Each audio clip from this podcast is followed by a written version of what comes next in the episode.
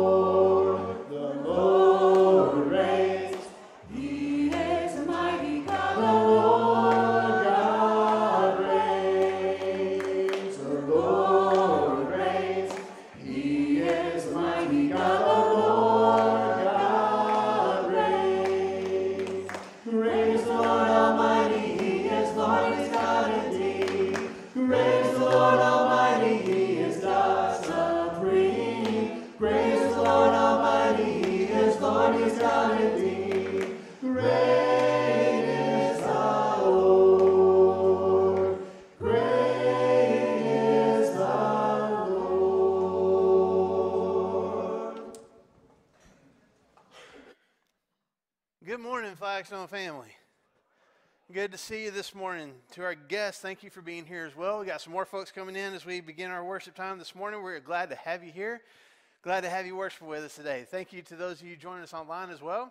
Thank you for being a part of our worship this morning. We're glad to have you join us. As you uh, came in the door today, hopefully somebody handed you one of our bulletins. And if you didn't get one of these, uh, when you walked in the door this morning, we'll have extras in the lobby when worship is over with. Make sure you pick one up. We got a lot of things going on with the Flagstone family. If you look on the inside, there's several different things listed there that we want you to know about, want you to be a part of, want you to be inviting other people to be a part of as well. So uh, make sure that, that you pick one of these up. Now, if you're a guest with us today, we especially want to draw your attention to this QR code that's here in the uh, top right hand corner. And if, you, if this is your first time with us, or maybe you've been with us a couple of times and just haven't done this yet, we'd like for all of our guests to click on that QR code, and that will bring up a form on your phone where you can share some contact information with us, let us know who you are, a little bit about yourself, uh, and also give you the opportunity to maybe ask about uh, some things going on with our church family, some things that you might be able to get involved in or, or just want to know more about. Uh, so if you would do that right now, and, and just know ahead of time, we're not going to be banging on your doors all the time or, or bombarding you with messages and texts and things like that. But we'll probably send a note to you, say thank you for being here, being part of our worship. Let me answer some questions for you. So do that right now if you haven't done that already. We would appreciate your help with that. Uh, we will be taking communion together as part of our worship time today. And when that time comes, uh, we'll have some thoughts and a prayer for the bread, and we'll pass out trays. And in each one of the trays are a whole bunch of uh, individual little cups, and in each cup is a piece of bread. And so we just need you to, you know, take a uh, cup, eat the bread, put it back in the tray, pass the tray on to the next person.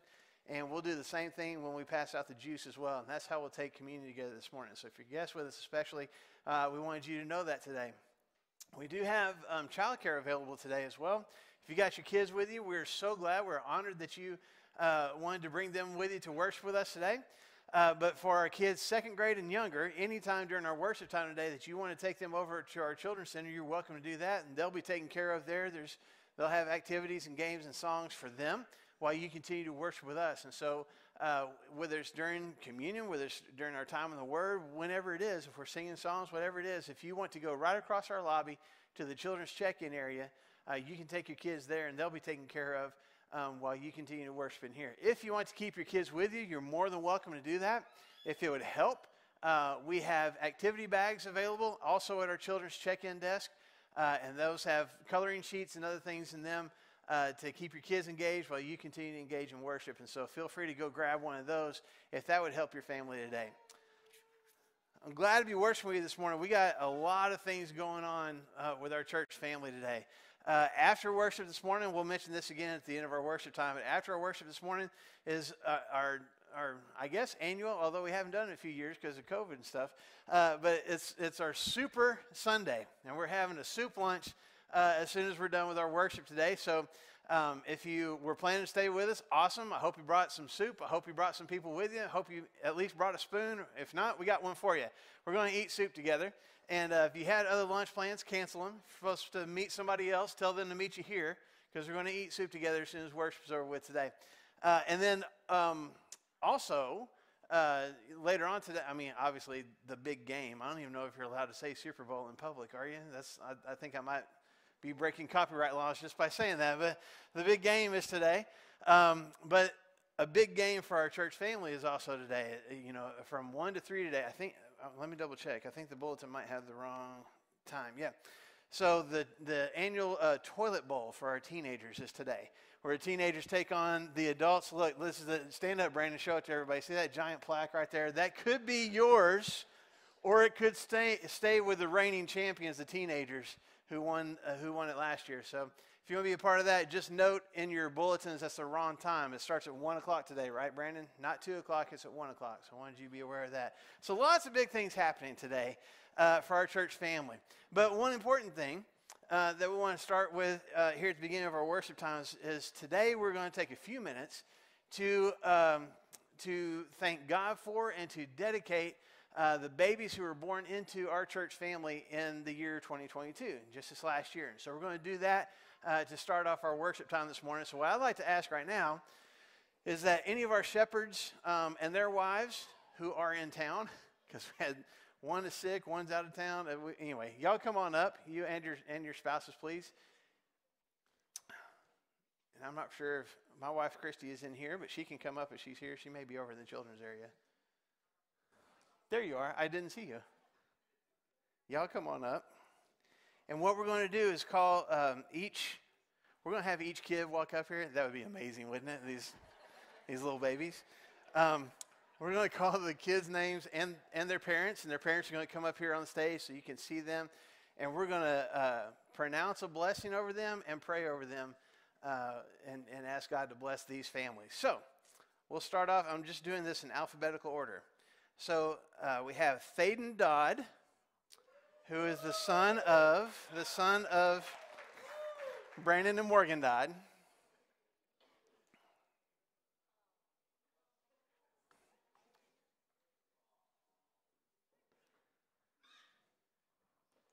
We have Maya Jackson, the daughter of Luke and Ashley Jackson.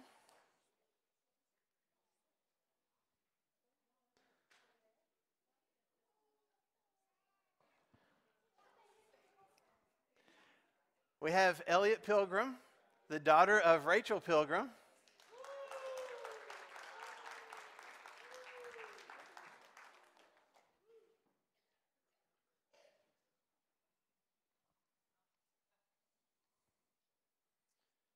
And we have Joey Rodriguez, the son of Tim and Jessica Rodriguez.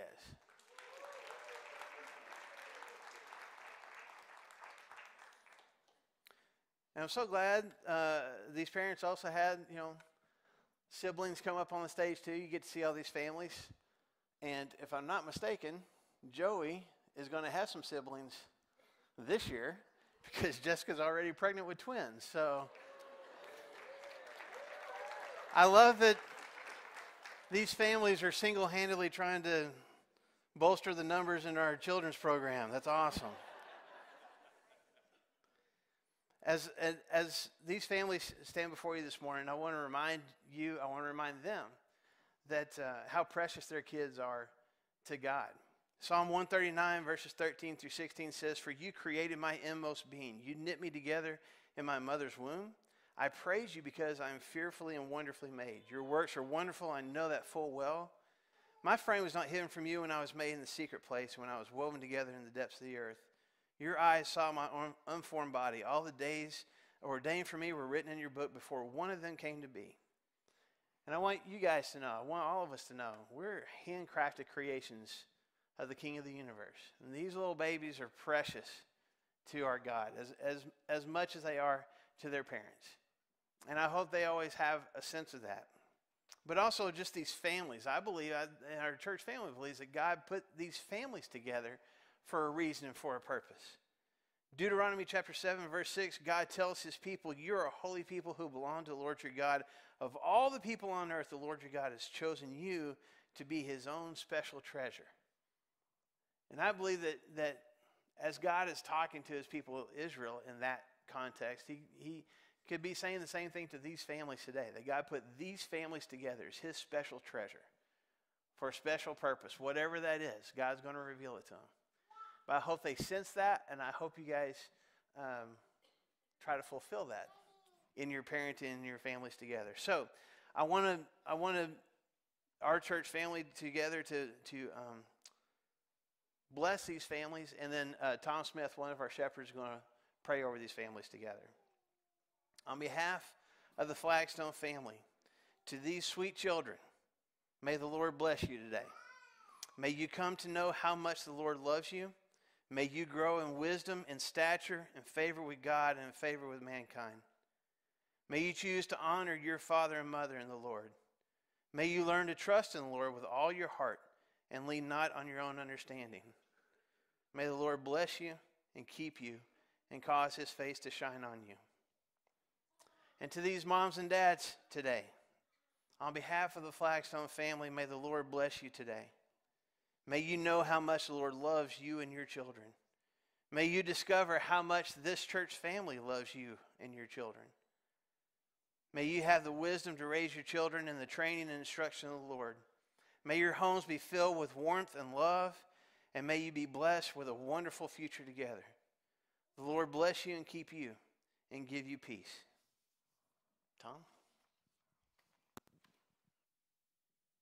Let's pray.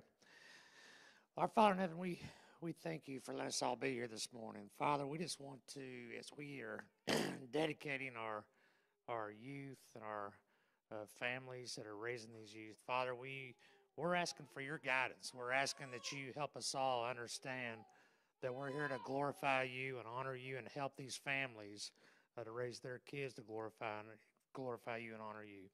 Uh, Father, we understand uh, what uh, is presented in the world, and we also understand uh, that we're here to help each other. And Father, we all love you, and as we have these families grow, uh, we we desire to uh, one help you protect them, help you guide them, uh, and help you serve them. And Father, just uh, just let us be there for each other. And all these things we ask in your Son's name, Amen. Y'all did good. Let's have one more one more hand for these awesome families.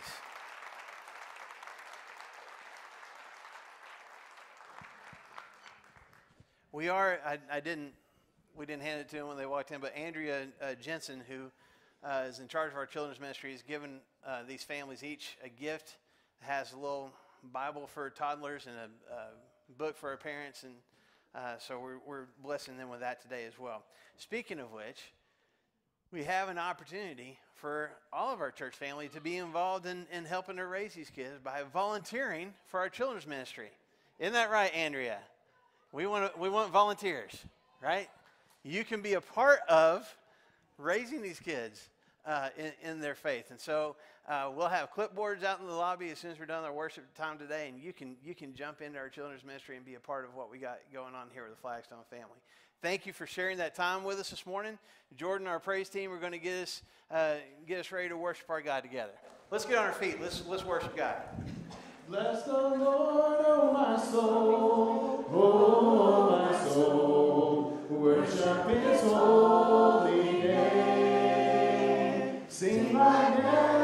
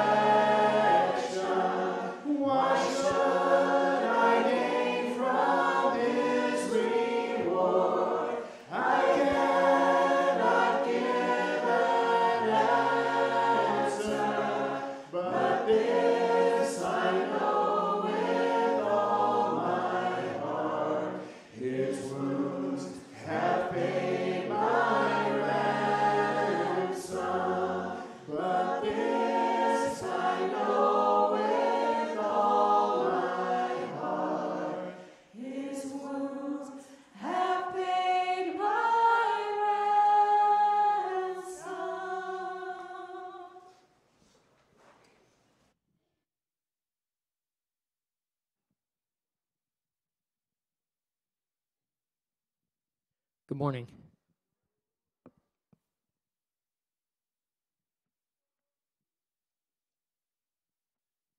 There was a professor at Harding that I looked up to, um, and he he asked this question, uh, and it was when when did Jesus know who Jesus was? And it was it was one of those questions where like, well, you know, I mean, he's God, he would know. Um, but he would just kind of let you sit on that question for a little bit. Of well, Jesus was 100% God and 100% human. So as a as a wee baby in the manger, did the baby Jesus know I am I am God? And you ask these questions and you wonder.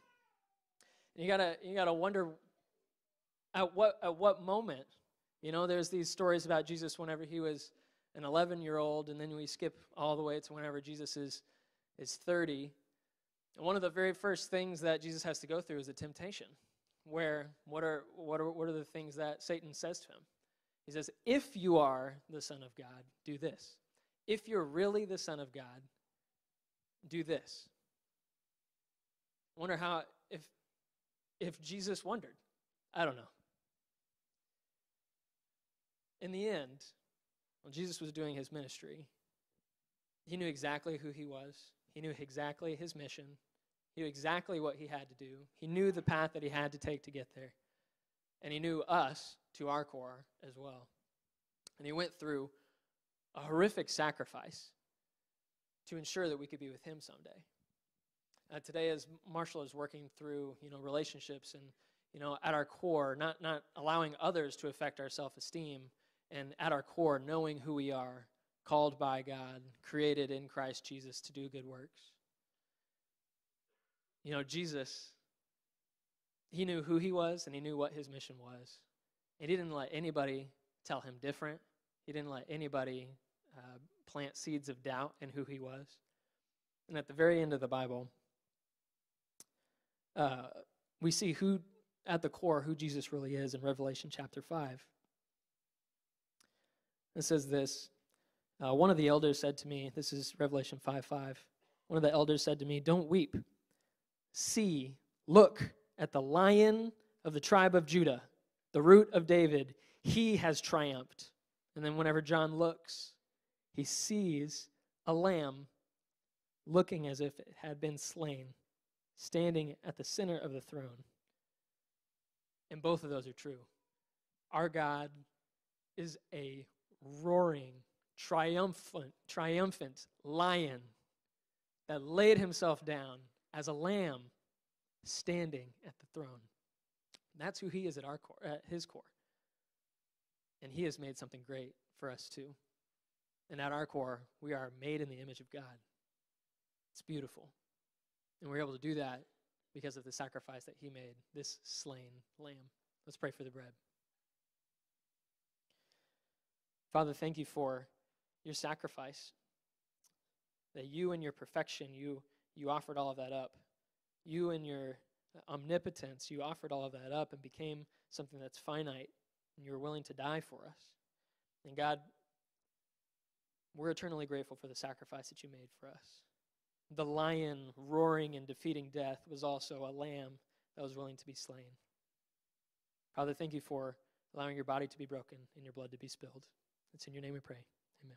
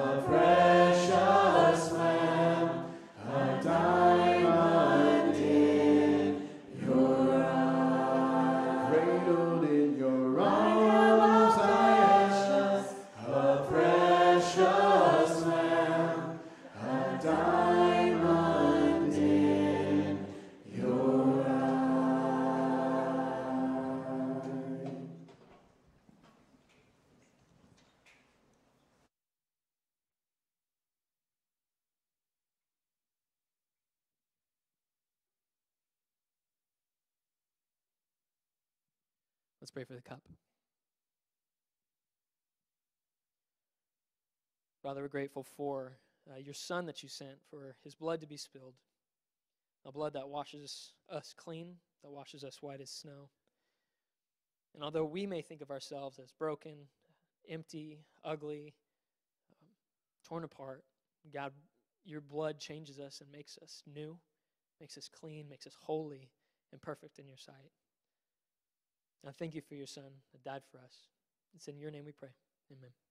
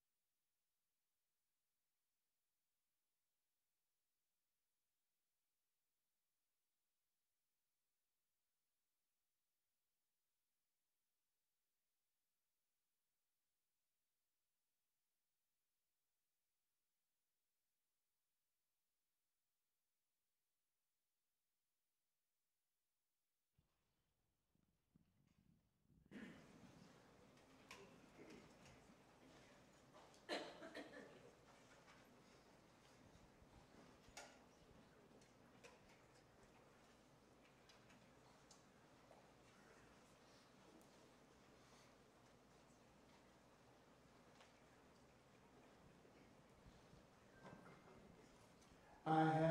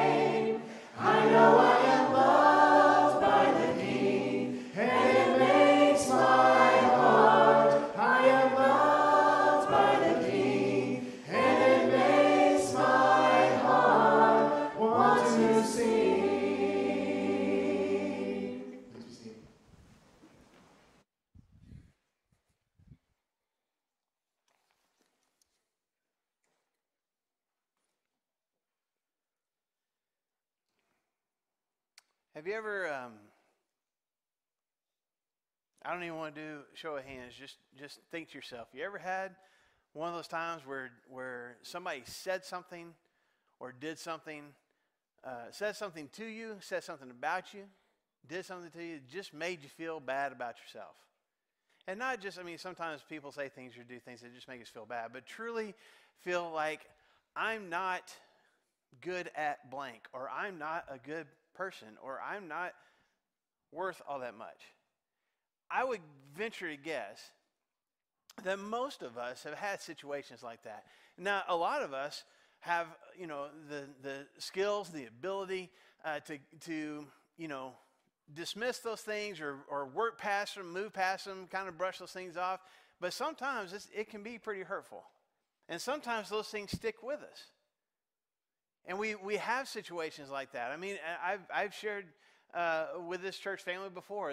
You know, I had a I had a basketball coach when I was in junior high that told me to stop shooting the ball. That I wasn't a shooter. So you know what? The rest of my junior high and high school career, never shot the ball. Why? Because he told me I wasn't a shooter. And it, it made me feel like I'm not good at shooting the basketball.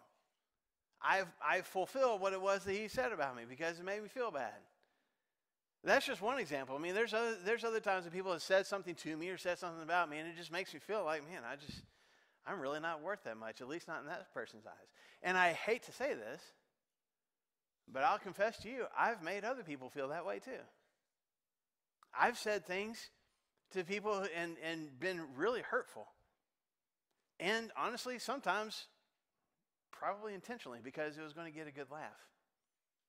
It going to make me more popular. It going to make people like me more at the expense of somebody else. You ever been there? I bet a lot of us have. We started talking last week about red flags. We started talking about these warning signs that we encounter in, in uh, at different times in our lives for a variety of different reasons. We see something and that's a red flag. That's a warning that we shouldn't do that anymore. We shouldn't go that direction. We shouldn't be around those people. We shouldn't try that food. And I probably need to clarify. Um, uh, I, I, went back and, and, watched a little bit of last week's uh, worship time to make sure that I said things correctly because I had a couple of people, um, you know, just kind of bring up my how I saw certain people in certain categories uh, as red flags. And I want to clarify that I said this was on the internet, and people on the internet said to watch out for these people. For example, you know, Reagan got up at the end of worship last week and said, "Well, me and my family, we're we are we wear Crocs. We're a Croc wearing family." I didn't say that you should not be around Reagan Price and his family. I just said people on the internet say Croc wearers. That's a red flag. Croc wearers for all sorts of occasions, I guess I should say. I've also been uh, challenged with, with speaking up about pineapple on pizza. I am not against people who um, put pineapple on pizza. I have indulged in that food myself. I'm not against it. Although some of you are and think those people should be punished severely for doing that. but we have these warning signs, these red flags, right? We started talking about that last week and not just about people, but about, about situations in our lives, and, and specifically about relationships. When you know, where there's a family relationship, somebody that I'm dating, my spouse, a coworker, a neighbor, a friend, if there's things that are happening in this particular relationship that are, are negative or could potentially cause problems, I need to pay attention to the warning signs so that I can deal with that in that relationship in a healthy way. Or I can at least be prepared to do something different, maybe even be done with that relationship so that I can take care of, of my mental and, and emotional health as well. So we started talking about that last week. What are some of the warning signs that we see in relationships and how do we deal with some of those? And we're going to be a little bit more specific today and talk about the red flag. The, the red flag, it's, it's too long a word, but, or too long a phrase, but I couldn't think of a way to condense it down. When, I, when someone is hurting my self esteem, when someone is damaging the way I see, the way I view myself. When someone that I'm in a relationship with is doing that, whether that's a family member, whether that's a, a friend, a coworker, when, when someone else is hurting the way I see me and the way I view myself, that's a red flag. Now, I want to clarify a little bit more on this. I'm talking about somebody that does this on a consistent basis. Someone who I am in, in connection with, who is consistently saying things and doing things and treating me in certain ways that cause me to feel less about myself and view myself as, as to be more insignificant, less important, less valued than other people. That's a red flag. That's a warning sign that something is wrong with this relationship, that something needs to be addressed. And if this person is consistently treating me bad or saying, saying negative things to me and causing me to feel less valued, that's a warning sign. And for some, uh, maybe most of us are sitting here when you hear me say that, you're probably like, well, duh, yeah, it is. That's a warning sign. That's a red flag. Somebody makes me feel bad, red flag. Might want to do something about that relationship. It seems like common sense. And yet, so many of us, myself included, will choose to ignore that red flag. We'll choose to pretend that it's not there, or we'll choose to pretend that it's not that big a deal, or we'll even justify and say, ah, that's just the way they are. Ah, that's just the way they've always been. That's just how they act. Those are just the things that they say. And we justify it and we rationalize and we dismiss it. And just like a red flag in life, if somebody is warning you, hey, there's a train coming with a red flag, and you say, oh, that's not that big a deal, that's going to be a problem when you try to go across the tracks. Same thing in our relationships when someone has consistently caused me to feel less valued, and I try to dismiss that and say it's not that big a deal, there's going to end up being a problem. When we're talking about when we're talking about this, you know, this red flag, what should I be looking for? How, how does this person cause me to feel less valued? There's a variety of ways that that happens. And some of the more common ones are just, are, for example, insults. If my friend is constantly insulting me, talking about, I don't know, talking about my weight or how I look or my job performance or my lack of intelligence or, or whatever it is, to the point that I start actually believing them and seeing myself through those comments, that's a red flag. If, if my spouse is constantly insulting me, especially in front of other people, that's a red flag. If this person that I'm, that I'm friends with is in the habit of saying hurtful things to me and then quickly following it up with, ah, I was just kidding. I was only joking. God, don't make such a big deal out of it. It's a red flag. When I hear those comments, when I hear them enough, those negative things about me, it has an effect on how I begin to view myself. I start to buy into that perception. I start to believe those things um, about myself. I start having self doubt and I start becoming whatever it is that you say that I am.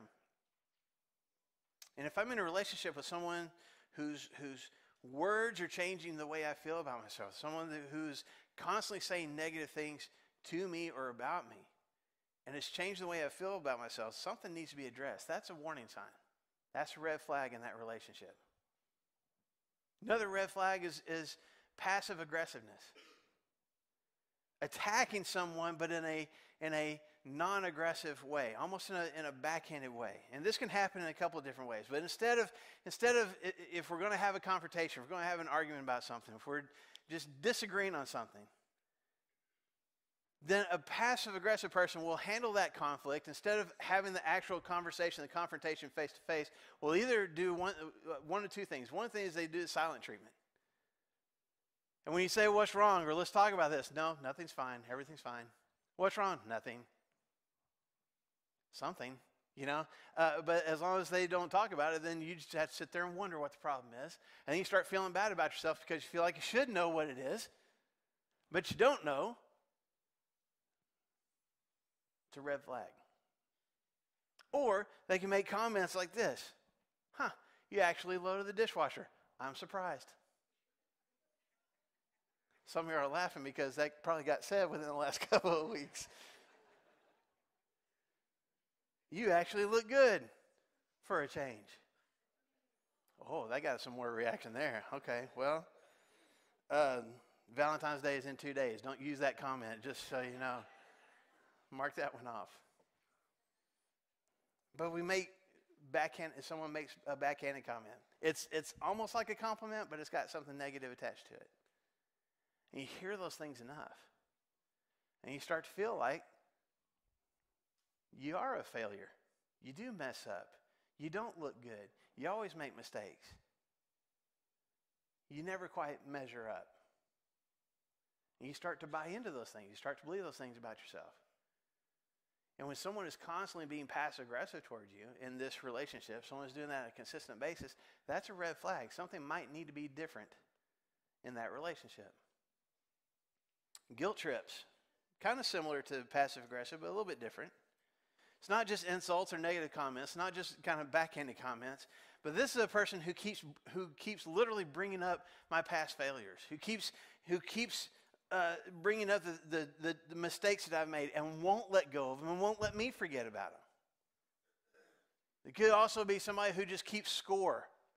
Yeah, I, okay, I made mistakes, but you remember what you did that one time at that one place with those one people, and they may even have it down to the date and what you were wearing in the moment that it happened, but they won't let go of it. They're going to make you feel bad about it. Or they bring up things and say, you know, okay, you did this, but this is what I've done for you. You owe me. And that can happen in friendships, it can happen with coworkers, it can happen in our families and our marriages.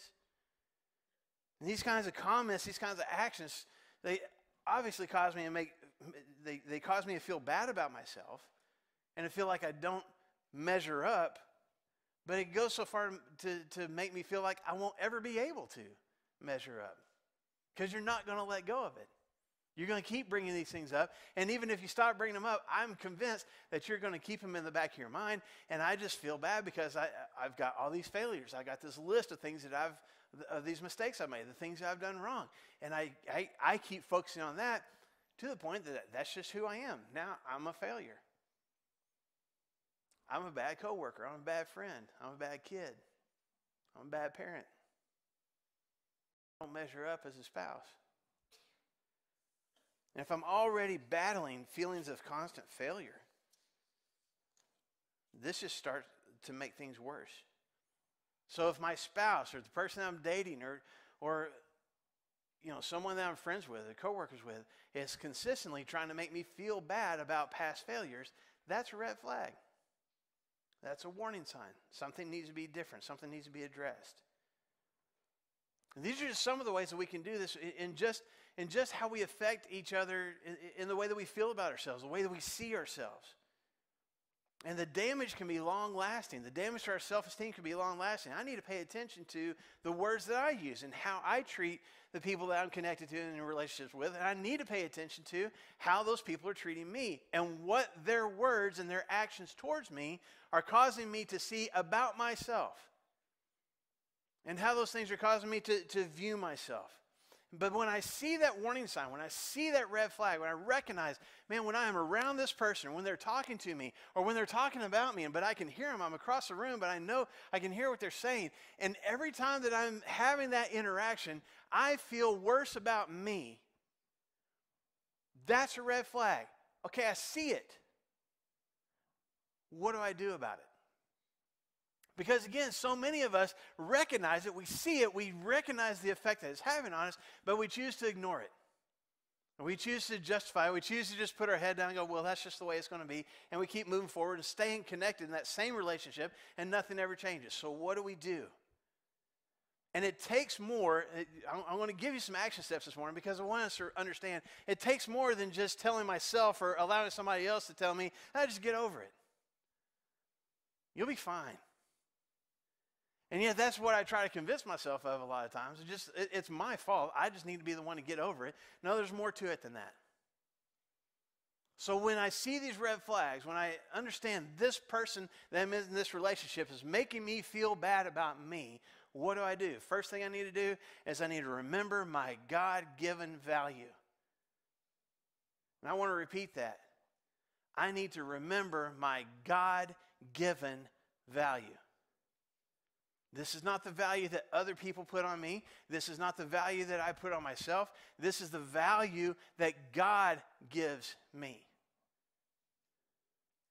And when we're talking about value, we're talking about more than just what the price tag is. We're talking about how much it means to a person, what, how, how much it's worth to that particular person. You have things in your life that are very valuable to you that probably wouldn't be as valu- valuable to me. And I've got things that are worth a lot to me that wouldn't be mean that much to you. I have, if you've ever been in my office, I have a chunk of concrete sitting on one of the shelves in my office. Just a broken piece off a cinder block.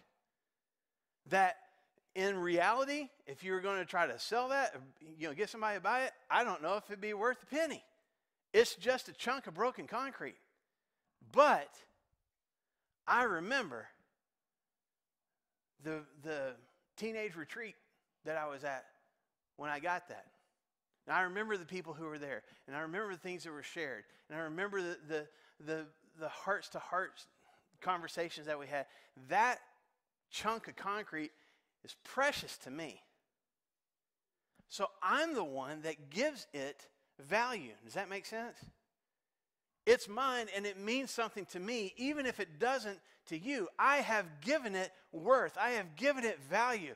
That is what I mean when I talk about our God given value. That no matter what anybody else thinks of me, or even sometimes what I think of myself, my God considers me to be precious, to be worth so much I mean, as we read this morning, as we had these babies up here, and we are talking about how precious these babies are to our God, that applies to all of us. When David in Psalm 139 says, You knit me together, you put me together, he's an adult saying those things and recognizing how precious he is to God because God crafted him in the womb.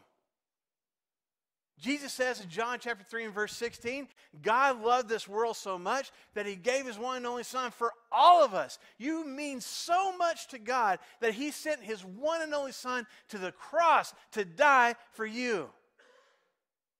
How much worth do you have in God's eyes? How valuable are you? If he's willing to give that in payment for you. And, and, and besides those two things, if, if that's not enough, look at what Peter says in 1 Peter chapter 2 and verse 9. He says, You are a chosen people, a royal priesthood, a holy nation, God's special possession, that you may declare the praises of him who calls you out of darkness into his wonderful light.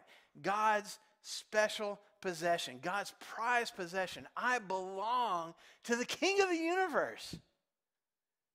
My God looks at me with all my flaws and all the things that I, all the mistakes that I made and the things that I even try to hide and the things I'm disappointed with about myself. And God looks at me in the middle of all this mess and says, That one's mine. And I am so proud.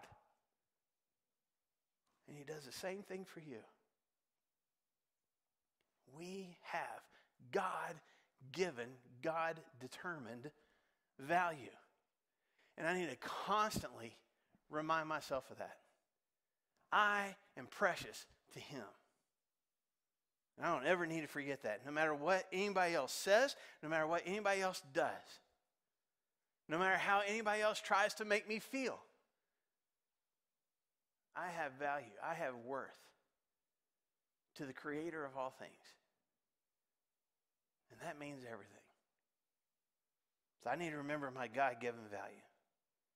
The second thing I need to do is I need to actually communicate with this person how it is they're making me feel. We talked about this a little bit last week, so I won't spend a whole lot of time here today. But I may need to use my words. I may need to have a conversation with this person that I'm dating. I may need to have a conversation with my, with my spouse. I may need to actually say something to my parents. I may need to say something, uh, you know, to my kids, to, to this friend, this coworker, this person that's hurting my self-esteem. I actually need to talk about it, but not in a criticizing way. Not to walk up to them and go, "You jerk! You're making me feel bad." That's not going to help things, even though that's might that might honestly be our initial reaction but to have a conversation, to communicate to this person, hey, these are the things that you said or are saying, and this is how that makes me feel.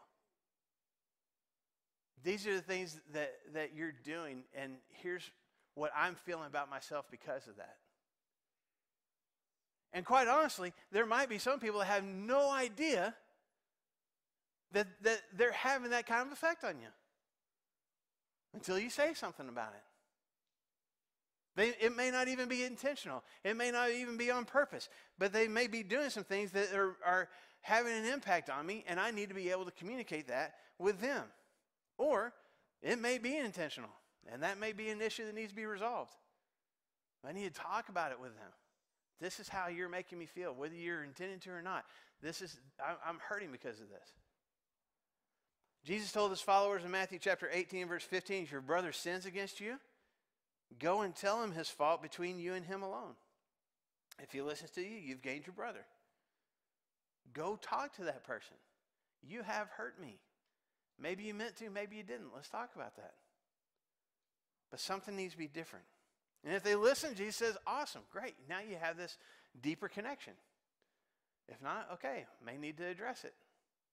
May need to be done with this relationship. But I can't,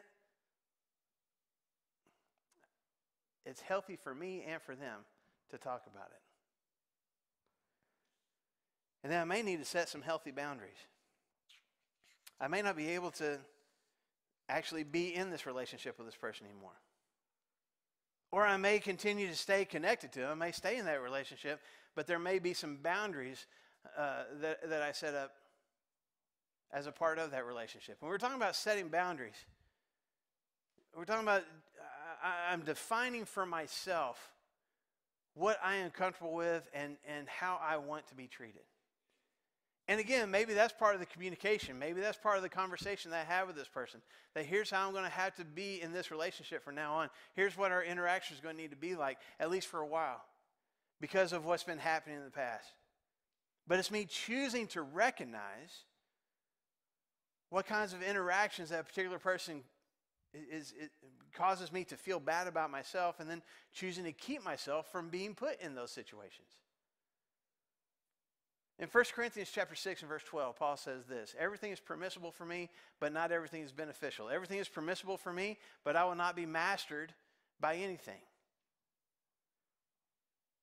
And in the context he's talking about, he's, he's quoting the people in the church that he's writing to who are saying, Well, I got permission to do whatever I want. I can say what I want. I can go where I want. I can do anything that I want because I'm a Christian and, and Jesus uh, forgives me anyway.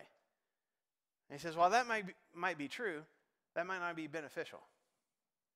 And he says you might even want to get into some different habits because you think, well, it's no big deal because Christ is going to forgive me. I've got grace and it's, it's no problem. And, and Paul says that's not, that doesn't need to be the case because you can be mastered by whatever those things are that you're going to dabble in. I'm not going to be mastered by anything. And I share that verse with you this morning because I think some of us allow ourselves to be mastered by the negative comments and the negative feelings that this other person is, is producing in us. We allow ourselves to be mastered by the picture that they create of us, and it becomes part of our self esteem and how we view ourselves. And I need to set some boundaries. I need to keep myself from being put in those hurtful situations so that I am not mastered by their negative perception of me, which becomes my negative perception of me. I'm not going to allow myself to be controlled by the hurt. I'm not going to allow myself to be controlled by the negative perception I have of myself. So, we may just need to change this connection. We may need, may need to be done with this relationship. But I need to put some healthy boundaries in place. So I'm not allowing myself to be mastered and controlled by the hurt anymore.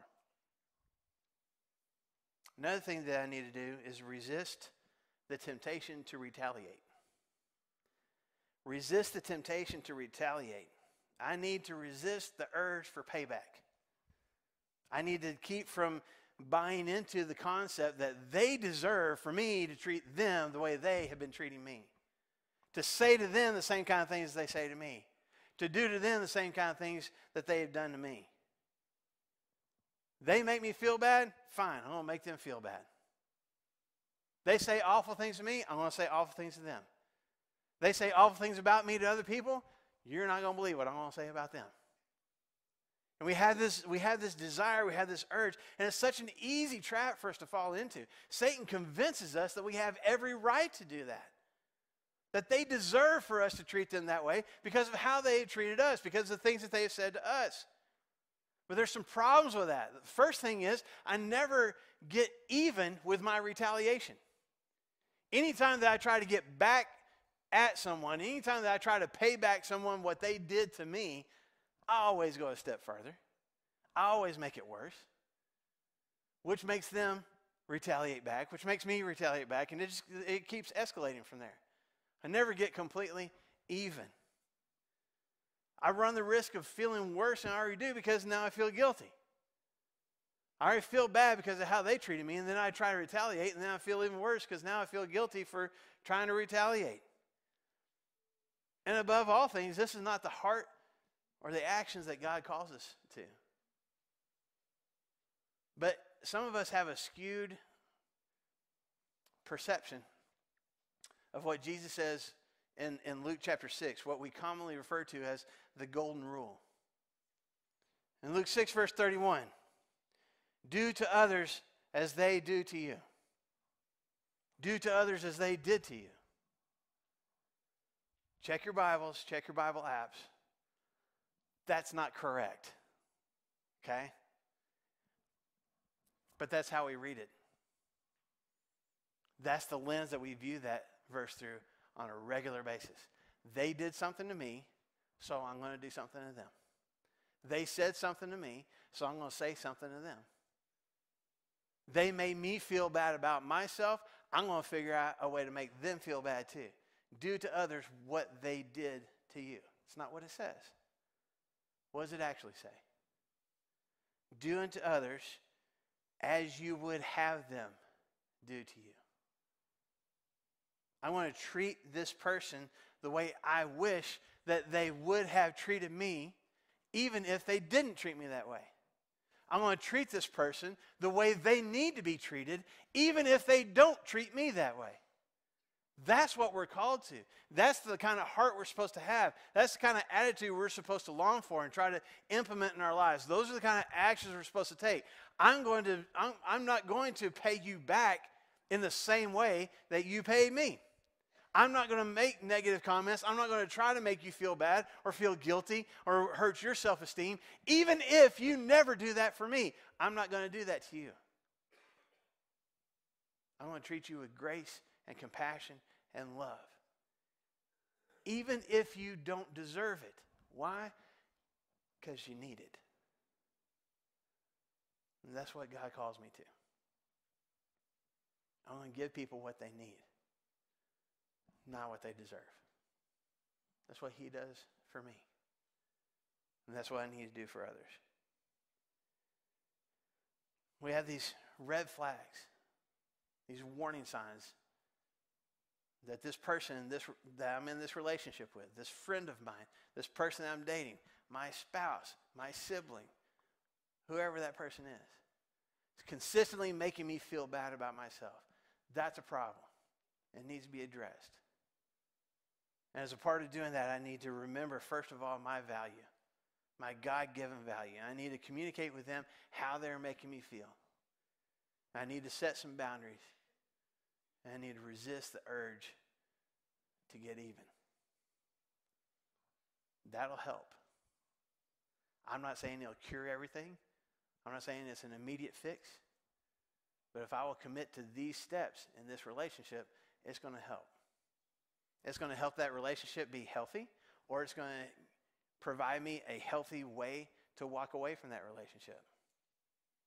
But it's also going to help me continue to recognize who I am in a positive way and recognize my value to my God and live my life through that lens instead of how this other person views me. I need to wrap up.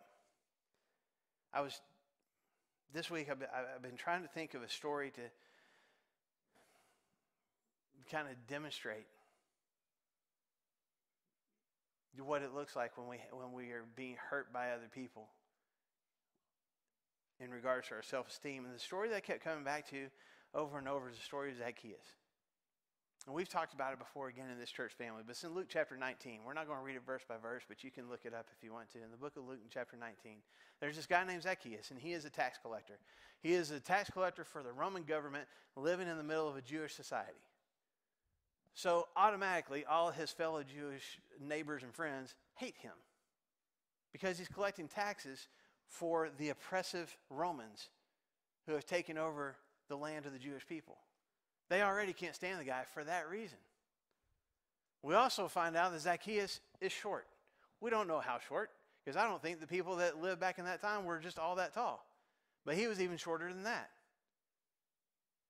So you got a guy who is already hated because of his job, and he's already short. What kind of comments do you think he got? How do you think people treated him? Probably pretty negatively. You can only imagine the kind of comments that people made to him about his job and about the money he was collecting, and the kind of comments that they made about his height and how much they made fun of him. And you can only imagine the kind of impact that that had on Zacchaeus. My guess is Zacchaeus probably retaliated. Matter of fact, I know he did in one way. He overcharged people their taxes. He cheated them. He lied to them. He stole from them. And, and profited from that.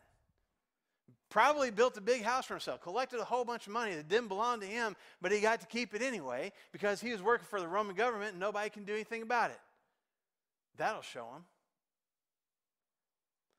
Don't you know the comments got worse? Don't you know that, that the, the way that he got treated got even worse? People just didn't like him. They said awful things about him. They said awful things to him. They never invited him into their homes. They never had anything to do with him. I mean, Zacchaeus is living a life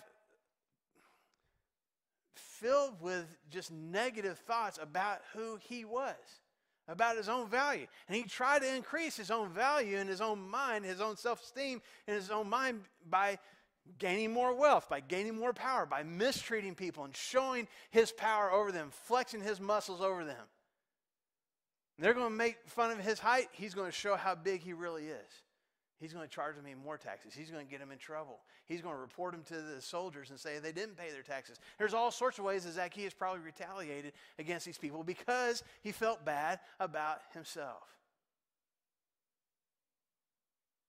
And here's the, this guy Jesus is coming, and this guy Jesus is saying all these amazing things. He's performing these miracles, and he's he's he's connecting with kind of the low lives in society. I mean, he's even talking to other tax collectors, from what I heard. He's interacting with them, and, and he's he's healing people that you shouldn't even be around. He's eating supper with sinners, and man, I want to see this guy. And Jesus is coming to town, I want to see him, but Zacchaeus has such a negative concept of himself that he doesn't want to be in the crowd with everybody else when Jesus comes by. So what does he do? Climbs up in a tree, a tree with really big, thick leaves so nobody can see him. Because he just wants to see Jesus. He doesn't want to hear the comments from the people in the crowd. What are you doing here, Zacchaeus? You don't deserve to be here. Go home. Nobody wants you here anyway.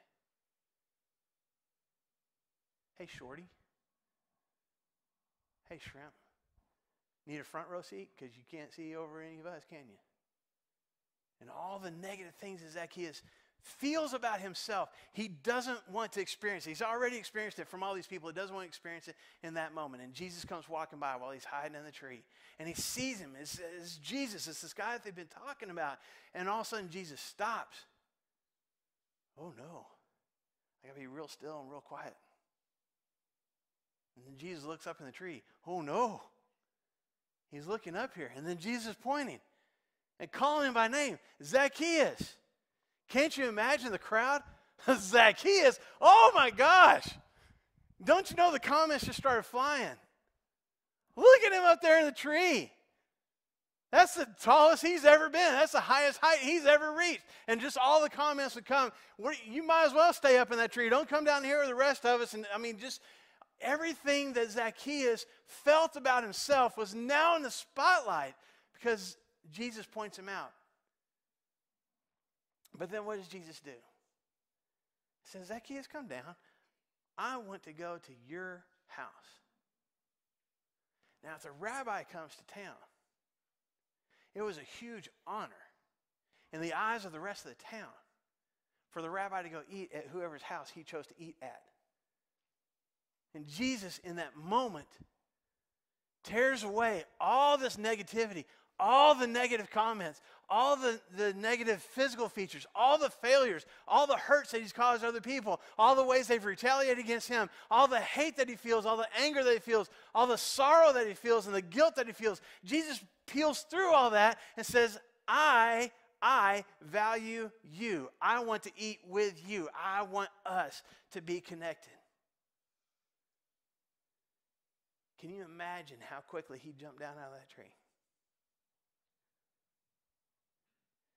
A man who probably didn't feel like he deserved to be there in the first place. Now gets this one on one interaction with Jesus because Jesus gave him value, Jesus helped him feel loved. And after that, Zacchaeus decides he's going to try to make other people feel as good as Jesus made him feel. He seeks forgiveness for all the people that he's hurt. He, he promises to take all the money that he's ripped off of people and give it back. Matter of fact, pay them more than what he took from them. And in just, in just a moment of Jesus helping Zacchaeus see himself through Jesus' eyes, it completely changed his life. And the reason I'm wrapping up with that story this morning, I am wrapping up, is because, first of all, I want any of us who are sitting in this room this morning, who are watching online right now, to know, to know if you if you never knew or if you forgot, I want you to know how precious you are to my Savior. I want you to know that to be true. Even if you don't, even if you're not sure that you actually believe in Him, you are precious to Him. Even if you feel like you don't deserve to be seen as someone who is precious and valuable, you are so worth it to Him. But I also want you to know you have the opportunity because you recognize your worth in His eyes and because you you recognize in somebody else's eyes, a family member, a coworker, spouse, child, how desperately that person needs to feel valued as well. You have the opportunity to change someone else's life today. So, here in just a second, we're going to stand together and we're going to sing a song. And it's an invitation, it's, a, it's an opportunity. If you feel, if you are feeling right now in this moment like you're just full of guilt, less valuable, feeling bad about yourself because of your own mistakes or because what other people have said to you or about you, you're welcome to come forward and share that with us this morning. Just come forward and share. Just, just as you are right now, this is who I am, and, and I, I need help to see myself through His eyes. I need forgiveness. I need grace. I need acceptance. We will help you find that and discover that today, this morning, right now. But I also want to challenge you to find opportunities, and maybe you need to start with the people that you're already connected to. Maybe it's a friend, maybe it's a coworker, maybe it's a family member, maybe it's a spouse. You need to start today changing their lives, helping them see themselves through the eyes of Jesus by the way you talk to them, by the way you treat them. And if we can help with that, we want to as well. If you have any need in your heart this morning, please be willing to come share that with us. Just walk to the front, share it with us while together we stand and sing. Just as I am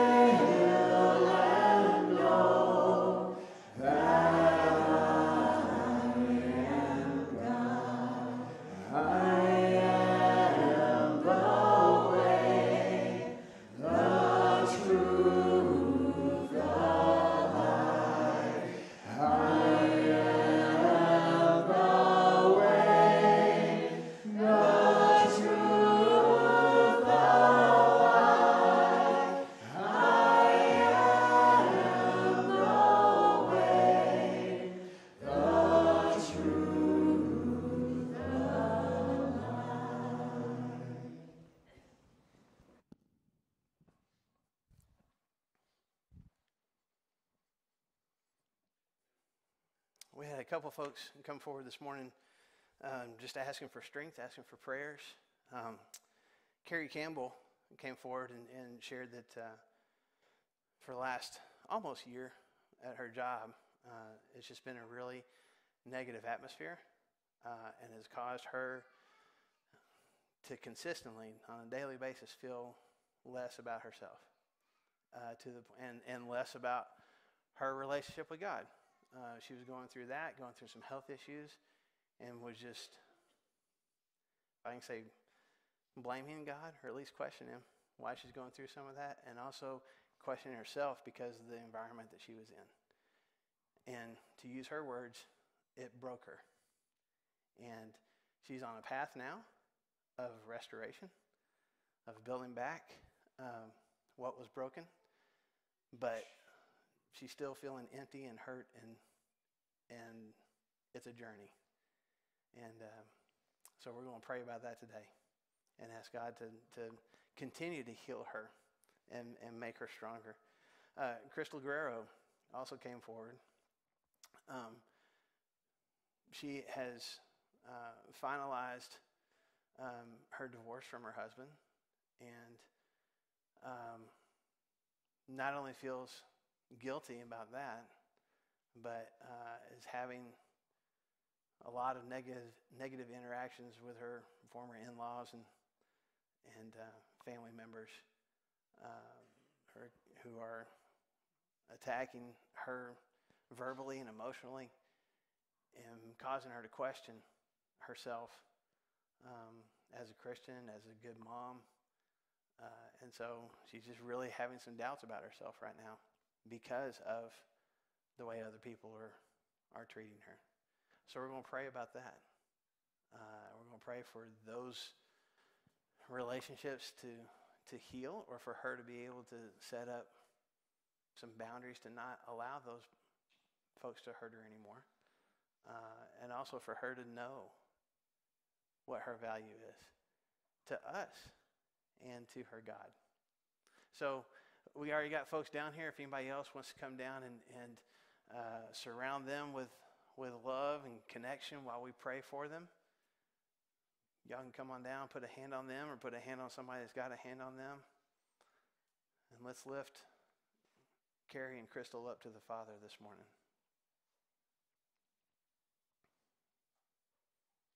Let's pray. God Almighty, I mean, just the fact that, that we can call you Father, that we can come to you um, in the middle of what, what's going on in our lives, and you stop to listen. You pay attention when your children are, are crying. And we are so in awe of that and so thankful for it. And so we, we bring Carrie and Crystal before you right now. Uh, God, pray for, for healing uh, for Carrie, that you continue to heal her physical body, but also heal her heart. Uh, help her to, to have a renewed sense of joy and peace uh, and a renewed connection with you and, and a, a renewed outlook on her life. Um, thank you for the, for the new situation that she's in with, with her work, and I pray that that continues to be a blessing for her. And God, I just pray you continue to walk with her and help her to sense your presence and help her to sense how you have, have actually been walking with her through these troubles over the last several months and have carried her through it. And I pray that, that she would she would begin to be more deeply connected with you uh, once again. we pray for Crystal this morning, God. We pray for um, forgiveness for past mistakes, but for healing for her heart, God, for, for you to for you to help her know how precious she is to you, how much value she has to you, how much she means to this church family, and how much she means to her kids. And God, help help those things be the voices that she listens to. Help help those things be the the, the lens that she views herself through. Help her to not question um, her, her talents. Help her not question who she is um, and, and, her character and, and um, how much value she has. God, help her to know she is loved by her kids. She's an awesome mom. She's doing the best that she can in a difficult situation, and she is loved. Help her to know those things and not doubt those things. And help us as a church family to help her know those things about herself as well. Help us to surround these two women with love and support and connection and any help that we can. God, help us all to leave here today with a sense of, of your presence in our lives and a sense of how much we mean to you. And we pray all these things in the name of Jesus. Amen.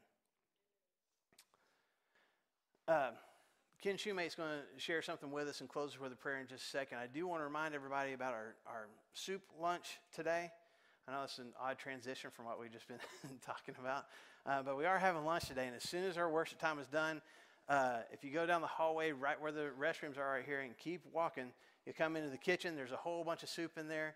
And just grab a bowl, grab a spoon, and head into the hub. And there's tables and chairs set up for, for us to eat together. I've been told that there's also um, there's pizza and uncrustables for your kids uh, who may not want soup. And i've been asked to make sure that at least initially it's only the kids that get the pizza and the uncrustables okay? After everybody's gone through it there's more there help yourself. But we'll start out with them uh, for the, the first part of that. And to remind you any adults that want to take on our teenagers in the toilet bowl today Veterans Park on the east side of Rogers at 1 o'clock. We'd love to see you there. Ken? You know, when we think about outreach at uh, Flagstone, many times we have to seek out opportunities to serve, and sometimes they just show up in our home on the evening news, uh, like has happened this past week. You probably have heard that um, the earthquakes in Turkey and Syria have caused an unbelievable number of fatalities. And we're told that there may be five times that many injured and over a hundred times that many people um, that are homeless. And the temperatures there this week are going to be about 20 degrees in the morning, in the 20s. So it's a pretty dire circumstance. The elders have approved a goal of $5,000 for us to send to missionaries in Turkey that have told us that money is what they really need because we could collect first aid kits and blankets and things like that. It would take months if they ever got there. Uh, they know what they need and they can acquire them themselves if we will just help fund that. So, for this week and next week, we're going to focus on a special contribution for them and I want to tell you about that in your bulletin. In the bottom right hand corner is a paragraph about this, and there's a QR code there.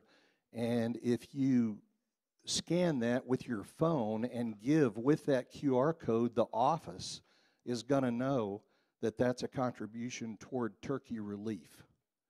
The other thing you can do is use the One Church app uh, on your phone and on the home screen, there's a Give Now button.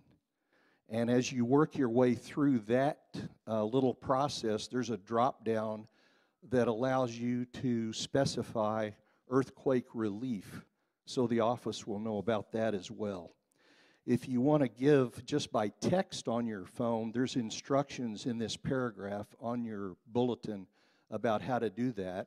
And you can always give by check or by cash at the little baskets that are in the lobby. And if you're giving by check, write something in the memo line like relief or turkey or earthquake or something like that so we will know how to designate that. Um, if you're not ready to give today, prepare and, and give next week. And of course, if you're using uh, the apps, you can do that any day, not, not just, just today. So thanks in advance for that, and any amount that we that we uh, collect beyond the five thousand dollar goal, we're going to send all of it uh, to Turkey, and they'll get that in a, just a number of days. So I'm going to lead us in a prayer, uh, our last prayer of worship, and I'm going to go ahead and uh, uh, give a thanks for the meal. And uh, would you join me in that, and then we'll have a, a closing song.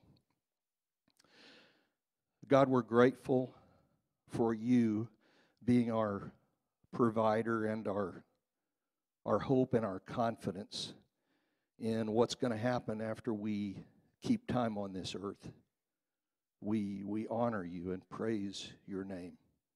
We're thoughtful about all those Christians and otherwise that have suffered from this earthquake and that are grieving or injured, homeless, or just lost.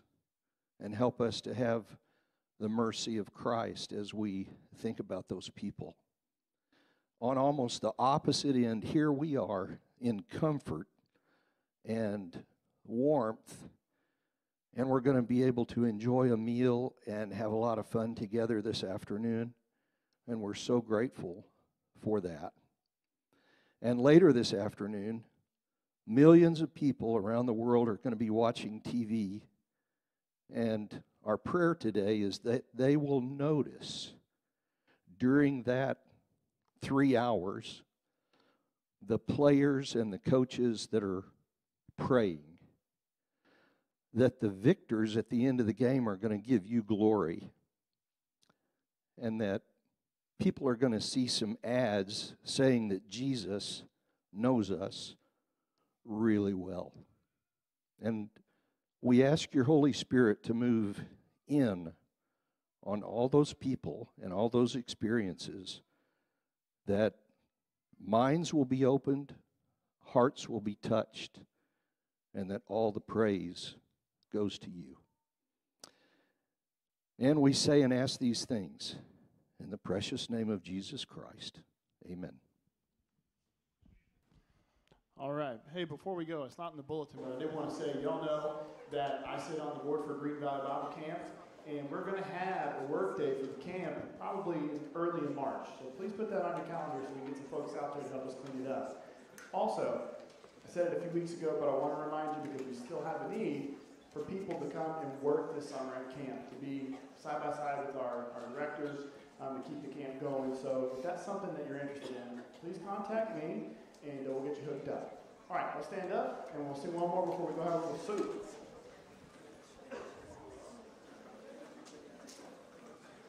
One thing we ask of you, one thing that we desire.